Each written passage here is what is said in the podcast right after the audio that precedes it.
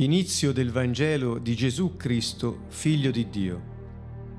Secondo quanto è scritto nel profeta Isaia, ecco io mando davanti a te il mio messaggero che preparerà la tua via. Voce di uno che grida, nel deserto preparate la via del Signore, raddrizzate i suoi sentieri. Venne Giovanni il Battista nel deserto, predicando un battesimo di ravvedimento per il perdono dei peccati e tutto il paese della Giudea e tutti quelli di Gerusalemme accorrevano a lui ed erano da lui battezzati nel fiume Giordano, confessando i loro peccati. Giovanni era vestito di pelo di cammello, con una cintura di cuoio intorno ai fianchi e si nutriva di cavallette e di miele selvatico. E predicava dicendo, Dopo di me viene colui che è più forte di me, al quale io non sono degno di chinarmi a sciogliere il legaccio dei calzari. Io vi ho battezzati con acqua, ma lui vi battezzerà con lo Spirito Santo. Saluto a tutti da Siena, Canto Nuovo. Iniziamo una nuova serie di video e di incontri sul Vangelo secondo Marco. Questo è il primo degli incontri che faremo e eh, si pone subito questo Vangelo con un incipit veramente diverso rispetto a tutti gli altri e cercherò brevemente di illustrare anche un po' i motivi di questa differenza. Eh, abbiamo appena terminato gli studi su Matteo e iniziando questo di Marco si sente proprio eh, la diversità di approccio nel racconto eh, che eh, determina anche la necessità nel lettore di una disposizione d'animo un po' diversa. Eh, dunque, tanto per dare alcuni cenni storici, sembra che questo Vangelo, un po' da tutti è voluto come il Vangelo che raccoglie la testimonianza orale di Pietro. Ehm, e la maggior parte degli interpreti lo indica come il eh, primo dei quattro Vangeli che sia stato scritto, anche se questo non è certo. Eh, ci sono varie posizioni, varie interpretazioni sulle, sulle date eh, dei quattro Vangeli. Comunque eh, le fonti più accreditate parlano di una datazione che va intorno negli anni tra il 55 e il 65 all'incirca, altri pospongono ai, ai primi anni degli anni 60. Insomma, è sicuramente un tesoro eh, di circa 25, non più di 30 anni dopo la morte di Gesù, che ci viene lasciato per iscritto, dopo che la tradizione orale si era già consolidata. Sembra che il Vangelo sia stato scritto in un modo eh, eh, anzi sembra, è scritto in un modo eh, diverso per esempio da, da, Matteo e da Luca, con i quali però divide il termine di sinottico perché narra un po' nello stesso eh, ordine anche cronologico, non, non, sovrapponibile ma comunque abbastanza simile, anche gli eventi soprattutto l'aspetto umano eh, nel, di Gesù nel vivere gli eventi eh, della sua vita. Comunque sia, eh, appunto, si ritiene che sia un Vangelo diretto a, a credenti eh, di origini non ebraiche. Sembra che sia stato diretto a credenti romani di Roma e pare che il Marco di cui si parla, mettendo insieme tutti i riferimenti che ci sono nel Nuovo Testamento al Marco, eh, ovvero Giovanni detto Marco, eh, a cui la maggior parte degli interpreti attribuisce la scrittura di questo Vangelo, verrebbe fuori ehm, un, un, tratto appunto eh, di, questo, di, questa persona che eh, se noi lo guardiamo, io non l'avevo mai considerato a fondo, ma sono andato a prendere tutti i passi dove si cita questo Marco, negli, dagli Atti degli Apostoli in poi, Giovanni detto Marco, che sarebbe andato insieme a Barnaba e, Paolo nelle loro missioni, eh, nel primo viaggio insieme a loro. Eh, ed era eh, figlio di una delle Marie che si trovava in casa quando Pietro, uscito di prigione in modo miracoloso, come sappiamo nel libro degli Atti, a capitolo 12, verso 12, ehm, si presenta alla porta ehm, della casa di Maria, madre di Giovanni, detto Marco. Quindi lo ritroviamo anche lì. Nel libro dei Colossesi, al capitolo 4, verso 10, eh, Paolo ci dice che era Marco, cugino di Barnaba. Eh, quindi sarebbe stato, qui non dice Giovanni detto Marco, ma comunque Marco, cugino di Barnaba. E ehm, lo stesso Giovanni, qui non viene menzionato il nome Marco, ma ehm, è nella missione insieme a Paolo e eh, Barnaba stesso. Ritorna poi lui eh, a Gerusalemme e eh, fu diciamo, uno dei motivi della divisione tra Paolo e Barnaba, il fatto che appunto Barnaba voleva portare Paolo e Marco con sé nel viaggio successivo, ma Paolo trovatosi di fronte a una persona che era tornato indietro nel momento della difficoltà, preferiva far senza. Insomma, c'era un diverbio su chi portare in missione sostanzialmente. Comunque anche nella lettera a Filemone eh, eh, Paolo eh, menziona Marco come uno dei suoi collaboratori. Eh, in più, nella lettera, seconda lettera a Timoteo, sempre Paolo dice solo Luca è con me, prendi Marco e portalo con te, perché mi sarà utile per il ministero. Quindi Paolo manda questo messaggio a Timoteo di portare Marco con sé perché sarebbe stato di utilità per il ministero di Paolo.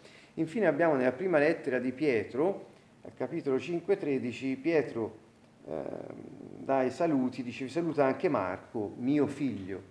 Addirittura ha questo afflato, sembra che il mio figlio sia riferito appunto ad un affetto particolare verso questo discepolo al quale la tradizione vuole che Pietro abbia narrato oralmente le gesta di Gesù. Lui, Pietro, che era stato testimone oculare di tutto, fin dall'inizio alla fine. C'è da dire che eh, il Vangelo di Marco propone la figura del Messia come servo.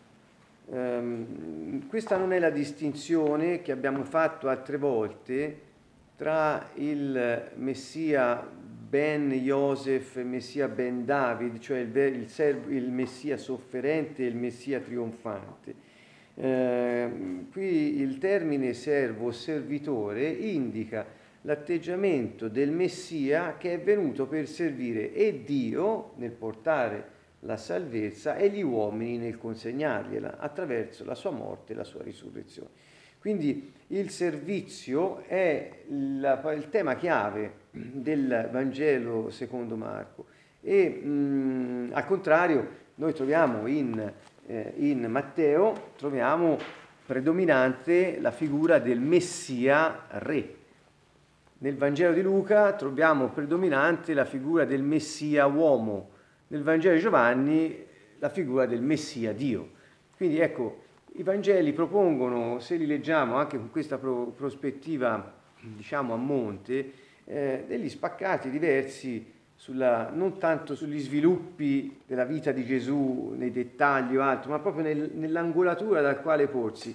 Perché dico questo? Perché per esempio se noi prendiamo il libro di Matteo e il libro di Luca, tutti e due iniziano, Luca non inizia, ma insomma all'inizio, con una genealogia del Messia.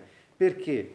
Eh, perché, eh, perché il re e l'uomo avevano, come dire, avevano radici e nella trasmissione della regalità attraverso la genealogia e nella, nel, nel, nella trasmissione dell'umanità attraverso i suoi antenati. Ecco, invece di un servo si dice non è utile per niente sapere da dove viene e da chi viene, perché non conta, l'importante è che faccia quello che gli viene chiesto. E di fatti, di fatti il Vangelo di Marco inizia, si direbbe eh, così eh, in modo un po' repentino, con predic- un accenno alla predicazione del Battista e subito si entra nel vivo di cosa? Del servizio. Mm, mi sembra che se qualcuno vuole eh, trovare un, un pattern, un sentiero per il ministero, è il Vangelo di Marco, che eh, più di ogni altro può guidare, che vuol dire pattern per il ministero, cioè il Messia, il servitore di Dio e il servitore degli uomini, che cosa ha fatto? Marco non si dilunga nel riportare i grandi discorsi di Gesù. Marco si limita in modo scarno a raccontare i fatti, le azioni del servo, quello che faceva, non tanto quello che diceva. Che vogliamo dire sul fatto del Messia servitore, del Messia il servo di Yahweh, che viene a, a distruggere il potere del diavolo e eh, togliere di mezzo il peccatore prendendo la natura di uomo, spogliandosi della sua natura divina e assumendo, venendo come servo, eh, facendosi obbediente, sono le parole di Paolo, fino alla morte, alla morte di croce. Eh, quindi ecco, questa figura è narrata nel libro di Isaia in molti passi, Ehm, dove c'erano profezie sul Messia che sarebbe, avrebbe avuto la, il, compito del servo, cioè avrebbe avuto un incarico, degli ordini da eseguire e li avrebbe eseguiti. E come? Nel modo in cui poi Gesù lo ha fatto. In più si possono vedere mh, appunto tutti questi vari aspetti nella fedeltà nell'esercizio di questo suo eh, ministero, servizio, la, la, fedeltà, la potenza e l'autorità con cui l'ha esercitato e la signoria eh, che manifestava, soprattutto con questo potere eh, così manifesto eh, sopra i demoni, che fin dal primo capitolo risulta essere il tratto distintivo del servizio. Infatti, se noi vogliamo trovare il contenuto di questo servizio o ministero. Sapete, la, la, parola ministero vuol dire servizio. Quindi se noi vogliamo sapere qual era il contenuto del, del servizio, del ministero del Messia come servo di Yahweh, eh, eh beh, dal Vangelo di Marco, fin dal primo capitolo, emerge il contenuto ed è, e sarebbe insegnare la verità cacciare i demoni, guarire i malati e purificare i lebrosi. Quindi si tratta della trasmissione della verità attraverso l'insegnamento, della potenza di Dio che caccia i demoni, guarisce le malattie e con la purificazione dei lebrosi è un chiaro riferimento a quello che è anche il perdono dei peccati. Quindi vediamo subito ecco, che in realtà il contenuto del servizio messianico è ben delineato. Sono questi quattro aspetti che ho menzionato, quindi la verità eh, insegnata dal Messia, i demoni cacciati, le malattie guariti, guarite e i lebrosi purificati, che poi sono le cose di cui aveva fatto cenno Isaia, per esempio al capitolo 35, poi lo vediamo dopo magari, però già ve l'accenno, che sare- sarebbero stati i tratti distintivi dell'azione del Messia, quindi il potere sui demoni e sulle malattie, la restaurazione di ciò che il diavolo aveva deturpato, nella bellezza della natura umana creata da Dio. Vorrei iniziare subito a dire questo. Eh, il capitolo 1, il verso 1 inizia in un modo che, secondo una mia personale riflessione, non può che eh, ehm, confermare la tesi maggioritaria che il racconto sia di Pietro. Perché? Guardate un po' come inizia. Inizio de- della buona notizia di Gesù, il Messia, figlio di Dio. So, voi ricordate sicuramente quell'affermazione che fece Pietro quando Gesù chiedeva chi dice la gente che sia il Messia e chi dicono e voi chi dite che sono io, le due domande che gli fece. E lì fu Pietro che esplose in un momento di autenticità intuitiva, la chiamo io, ma nel senso che ebbe un'intuizione, fu rivelata dal Padre e fu, non, non, fu mascherata da, da, timori o compiacenze e, e la frase fu questa, tu sei il Messia, il figlio del Dio vivente. E se voi vedete questa frase, eh, è l'inizio del Vangelo di Marco, e cioè le, le, questa è la buona notizia di Gesù, il Messia, il figlio di Dio. È un po' la stessa affermazione che ci riporta però in poche parole ad un contenuto assolutamente denso. Eh, denso perché? Perché intanto noi dovremmo capire cosa vuol dire Vangelo, ma qui non, non, non vorrei dilungarmi, vuol dire buona notizia ed era un termine già contenuto nel Vecchio Testamento. Si parla in alcuni passi di buone notizie, ma la buona notizia di per sé non è quella a cui si fa riferimento noi, cioè qualsiasi buona notizia può essere la buona notizia o una buona notizia. Il punto è che è la buona notizia di chi? Intanto vedete Marco si preoccupa di dire di chi è, nemmeno, nemmeno tanto il contenuto, perché è una buona notizia, Matteo dice del regno dei cieli. Quindi sappiamo qual è il contenuto, ce lo dice il Vangelo di Matteo, che è la buona notizia del regno dei cieli. Quindi il contenuto del messaggio di Gesù era buono ed era, ed era nuovo, eh, eh, cioè una novità da prendere con, per la sua bontà, che era il regno dei cieli è arrivato. Ma qui Marco si preoccupa di dire chi è il latore, chi è che porta questa buona notizia e dice che è attribuita, cioè la fonte, chi la porta è Gesù il Messia.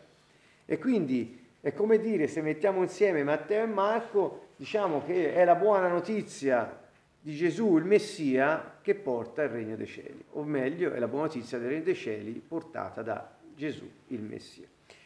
Quindi questo è il primo aspetto della seconda parola, la terza parola di questo primo verso. Eh, Gesù in realtà non abbiamo avuto in greco e dal greco si è, si, è, si è, poi avuto un passaggio al latino e poi all'italiano. Noi abbiamo Gesù che è un nome che è stato diciamo, forgiato attraverso già due o tre passaggi eh, linguistici e di, e di traduzione. Il vero nome di Gesù non è Gesù, non è Jesus, non è, non è, non è il nome greco Jesus, eh, ma è, eh, secondo la tesi maggioritaria, Yeshua, secondo alcune tesi minoritarie, Yahusha o Yahushua. È difficile anche per gli ebrei poter eh, individuare l'esatta pronuncia perché la lettura della lingua ebraica, soprattutto attraverso vari passaggi eh, che ci sono stati, eh, può risultare difficile a volte. Comunque, la, la, la, l'interpretazione ma- maggioritaria è che il nome originario di Gesù è Yeshua. Eh, l'altra minoritaria è Yahusha, che è lo stesso nome di Giosuè. Yahusha o Yahushua sarebbe Yahoshua, alcuni dicono Giosuè, lo stesso, sarebbe lo stesso nome. Quindi se a volte e spesso mi sentite dire Yeshua o Yahusha è perché eh, io personalmente prediligo chiamarlo con il suo vero nome, ma questo non fa nessuna differenza, poiché quando convenzionalmente ci mettiamo d'accordo che Gesù è Yeshua non c'è nessun problema su questo. Eh. Quindi lo volevo chiarire.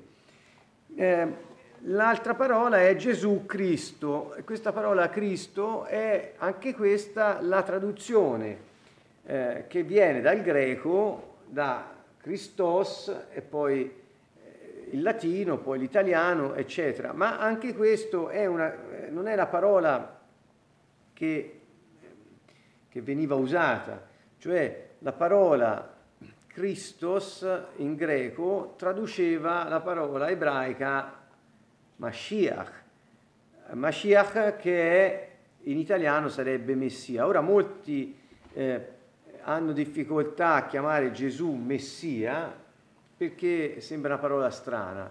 In realtà non, ha, non l'hanno a chiamarlo Cristo, ma è la stessa parola solo tradotta dal greco e non dall'ebraico.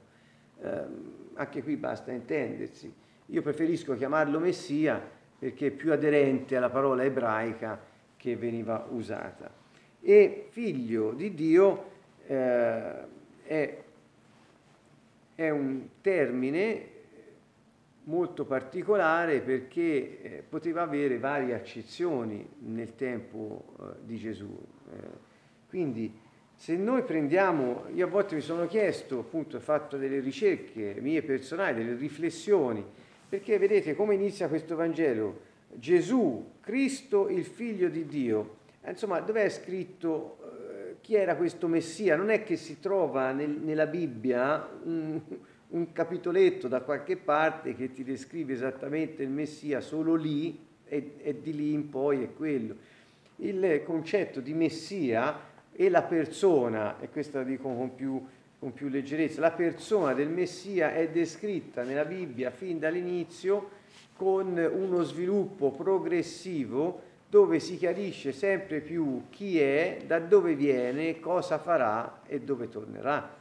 Eh, quindi è un'attribuzione questo titolo di Messia a colui che unto da Dio, perché Messia eh, dal, dall'ebraico Mashiach vuol dire unto di Dio o unto da Dio, mandato con un incarico regale e sacerdotale. Il Messia, ovvero l'unzione, era qualcosa che riguardava i re e i sacerdoti e quindi venivano gli unti di Dio, erano coloro che Dio metteva a capo del suo popolo sia per gli affari tem- temporali il re, sia per gli affari spirituali il sacerdote, laddove per la figura di Davide le due si sommano, perché Davide ha degli atteggiamenti, eh, è re, ma ha anche, eh, svolge delle funzioni anche sacerdotali. E quindi nella figura di Davide, più che ogni altro, eh, eh, leader del popolo di Israele, si trovano assommate due funzioni messianiche,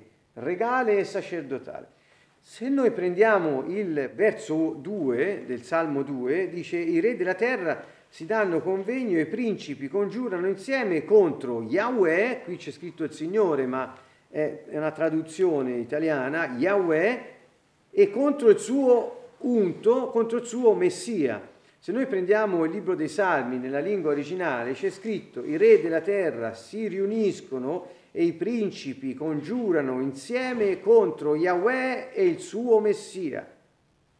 Ed è quello che poi è accaduto, dicendo, e qui ci sono altri versi, eh, se andate al verso 7, dice, io annuncerò il decreto Qui è il Messia che parla e dice Yahweh mi ha detto tu sei mio figlio, oggi io ti ho generato. Ecco dov'è il Messia, il figlio di Dio. È nel Salmo 2, dove si dice che il Messia è il figlio di Dio e Yahweh dice oggi io ti ho generato.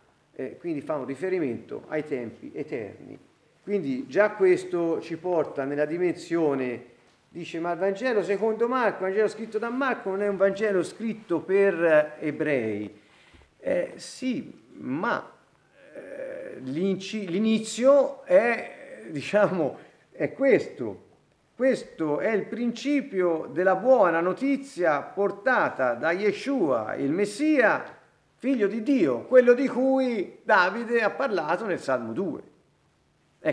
Cioè il contesto poi è esclusivamente, è tipicamente ebraico, perché non si può distinguere Yeshua e il Messia dalla sua ebraicità, poiché se Yeshua non fosse il Messia ebraico, il cristianesimo non avrebbe fondamento.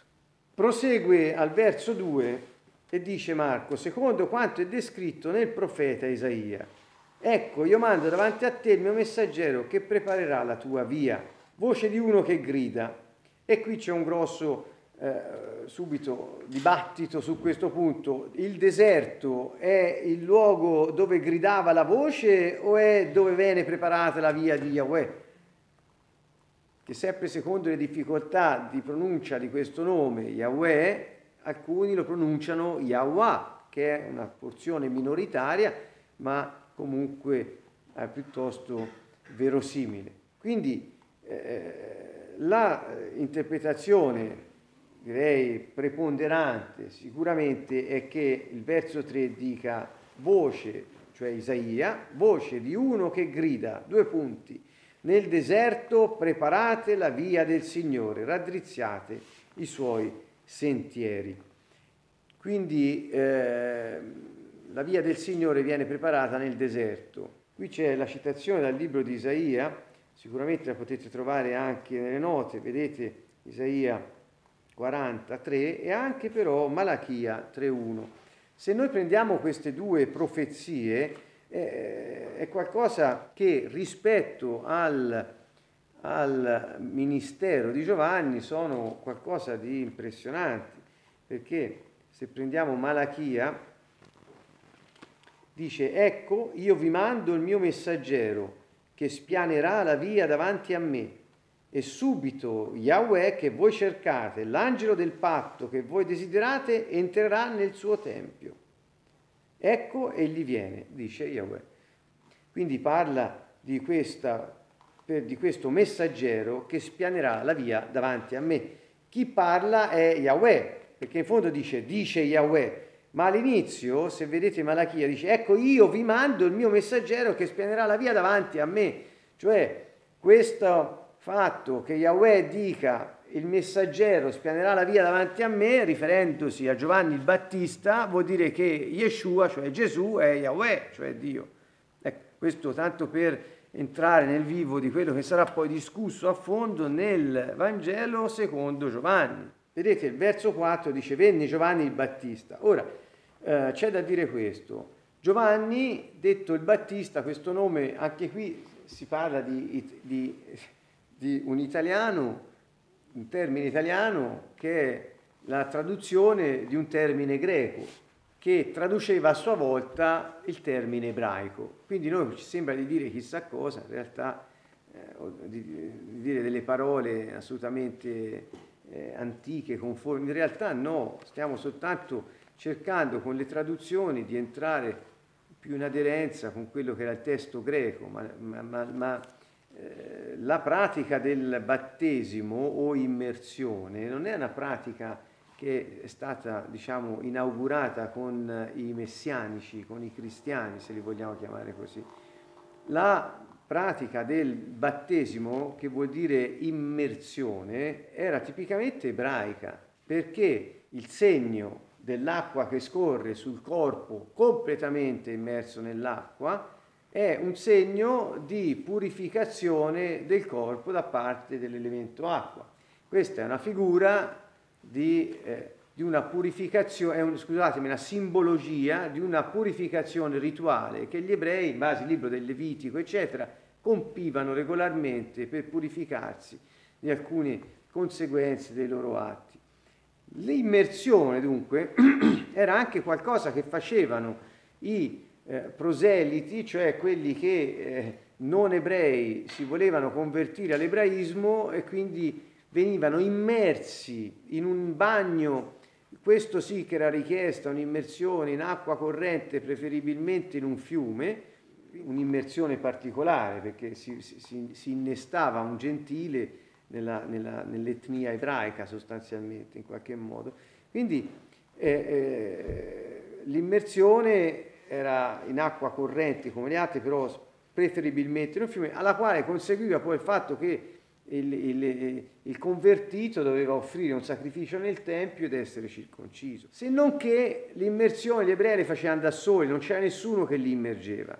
Questa è una novità, ecco perché è stato poi nominato l'immersore, perché l'immersione ebraica non prevedeva che qualcuno ti immergesse, ma era una cosa che facevi da solo. Quindi Giovanni invece è uno che immerge gli altri e poi non immerge le persone per una purificazione rituale, come dire, non c'è realtà in quello che fai, ma è soltanto simbolo di qualcosa che spiritualmente Dio fa accadere perché ha detto di fare in quel modo. Ma non c'è realtà nella, nella vita della persona che lo fa. Al contrario, eh, Giovanni introduce non solo il fatto che è lui ad immergere, ma introduce anche un'altra novità, cioè qui l'immersione non è per la purificazione rituale, ma per la conversione del cuore. È una cosa nuova perché vedete Giovanni quando lui eh, predicava e diceva eh, pre- predicava un battesimo di ravvedimento per il perdono dei peccati. In italiano vuol dire poco, mi, mi dispiace, non voglio criticare la lingua italiana, sto solo dicendo che stiamo con molta fatica cercando di rendere comprensibili cose, però avulse dal contesto dove sono nate e quindi non si riesce a capire. Immersione di ravvedimento. Che vuol dire ravvedimento? Il ravvedimento mh, non indica, come dicevano i greci, un cambiamento del modo di pensare, eh, cambiare solo la, la, la, la modalità della mente nell'approcciarsi alle realtà concettuali dei fatti della vita. Questa è una cosa greca che con gli ebrei non aveva niente a che fare. Il ravvedimento di cui si parla viene dalla parola ebraica tshuvah, che vuol dire cambiare direzione, cioè, vedete, c'è il ravvedimento per il perdono dei peccati, cioè è una rinuncia a continuare nella ribellione del peccato, fare un'inversione eh, a U e tornare verso Dio con un cuore nuovo, cioè con la volontà di obbedirgli. Tanto vero che Giovanni, lo sappiamo dal Vangelo di Matteo, quando i farisei, gli scribi vanno a sfidarlo, eh, lui gli dice, voi che eh, pensate di essere... Eh, al di sopra degli altri, ma non fate frutti del ravvedimento che dite di aver già avuto. Quindi il ravvedimento, cioè la conversione del cuore, l'allontanamento dal peccato e tornare ad essere obbedienti a Dio, dà un frutto. E dove lo vedi? Nella vita. Cioè, voi dite, dite, ma poi non vivete per quello che dite. Il concetto è questo. Quindi unire questo aspetto della conversione del cuore, ritornare a Dio nella, nell'obbedienza a Lui e abbandonare la strada della ribellione è qualcosa che per gli ebrei non era collegabile al, all'immersione, perché quella portava solo una purificazione rituale, e cioè l'acqua mi è passata sopra ma ha portato via eh, l'orma nera del peccato che ho commesso ma non c'è dietro un cuore che decide di tornare a Dio, o forse anche sì, ma Giovanni lo, lo, lo relega esclusivamente a questo. Che stava facendo Giovanni? Stava preparando i cuori per il Messia, cioè è quello che ha detto Isaia, a che non vi ho letto a proposito, Isaia 40, verso 3, dice, la voce di uno grida, Preparate nel deserto la via di Yahweh, appianate nei luoghi aridi una strada per il nostro Dio. Eh, era lo stesso. Quindi lui che sta facendo Giovanni? Lui appiana i terreni, spiana, eh, eh, al, prepara la via, prepara la strada per il Messia per entrare, perché entri in scena nella storia. E come la prepara?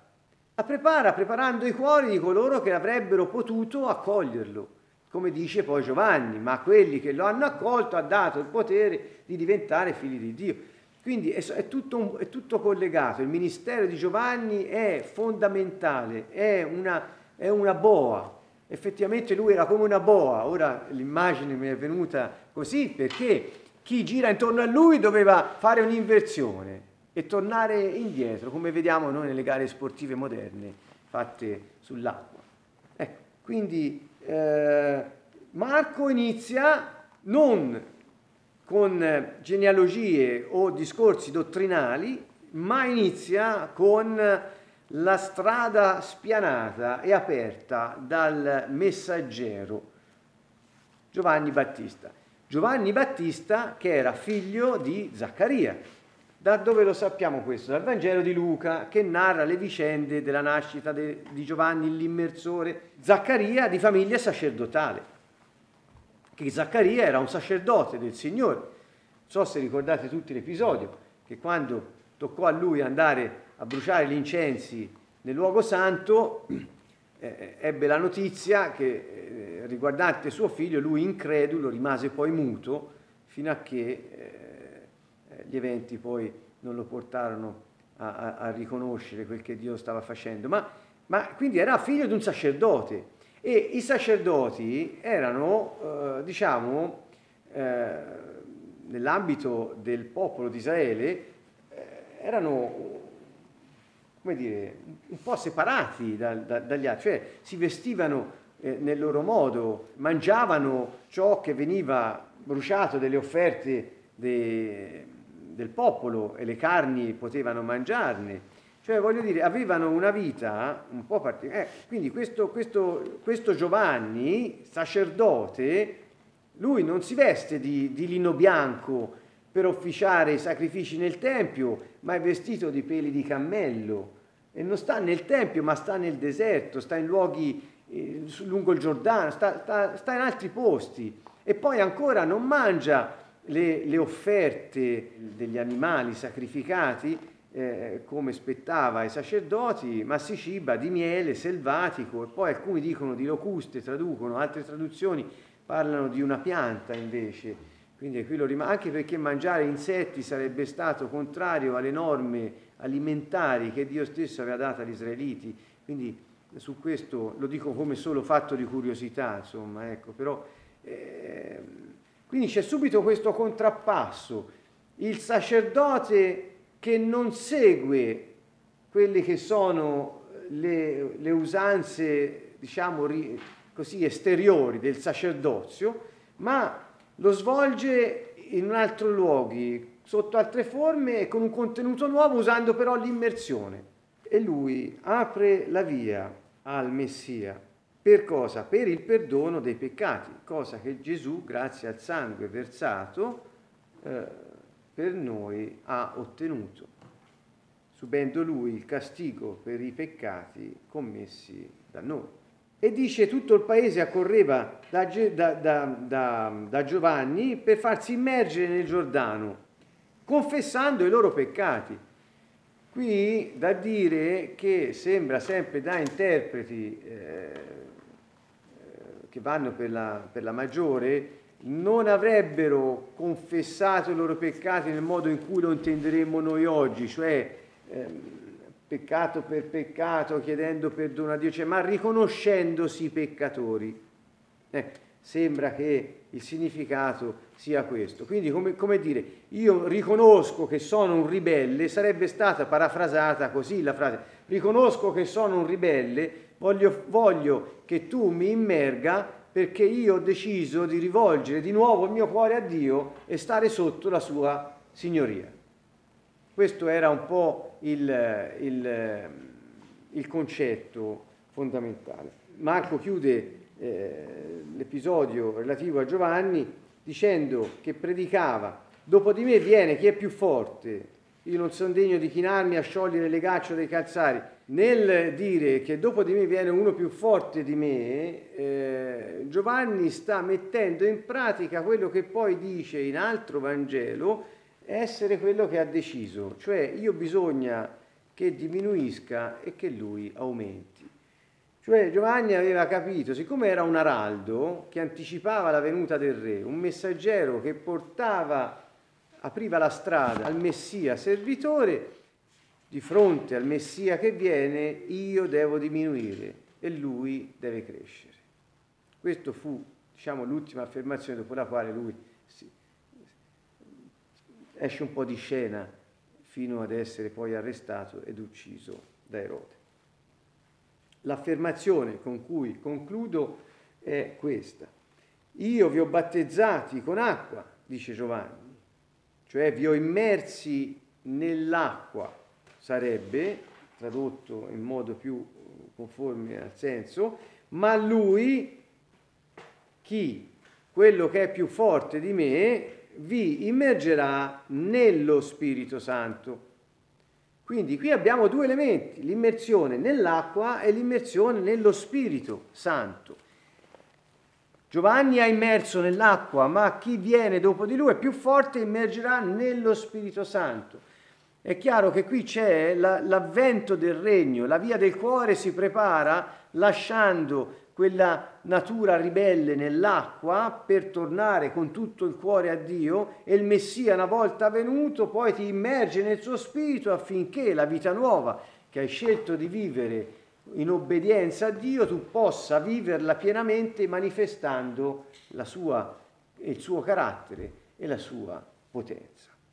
Quindi questo è tutto quello, tanto vero che Gesù, quando si trattò di parlare con Nicodemo, disse che se uno vuole entrare nel regno di Dio, vuole vederlo, deve nascere dall'alto e nasce da acqua e da spirito. Tornare a Lui con tutto il cuore, abbandonando la via del peccato, della ribellione Dopo però deve venire lui ad attivare la vita che avete scelto di vivere e che lui vi porterà immergendovi nello Spirito Santo. Ecco i due momenti cardini iniziali della vita di ogni messianico, uso questa parola, per stare in tema, o cristiano, o credente in Yeshua o Gesù, come vogliamo dire? Qual è la via di inizio? È l'immersione in acqua e l'immersione nello Spirito, che sono i due momenti in cui lasciamo la vecchia natura e ricevuta la nuova vita viene attivata affinché attraverso la nostra umanità Dio possa, vivendo in noi, manifestare la vita eterna su questa terra.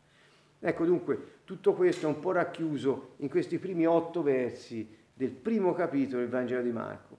È scarno, è dettagliato storicamente, ma non da un punto di vista, qualcuno direbbe, dottrinale, cioè non ci sono grandi discorsi di Gesù, ma è ricco di contenuti, è molto denso e ci consentirà eh, di vedere da vicino le grandi gesta potenti del Messia, l'unto di Dio, il figlio che da lui è stato generato, cioè viene da lui ed è Dio stesso che ha preso forma umana.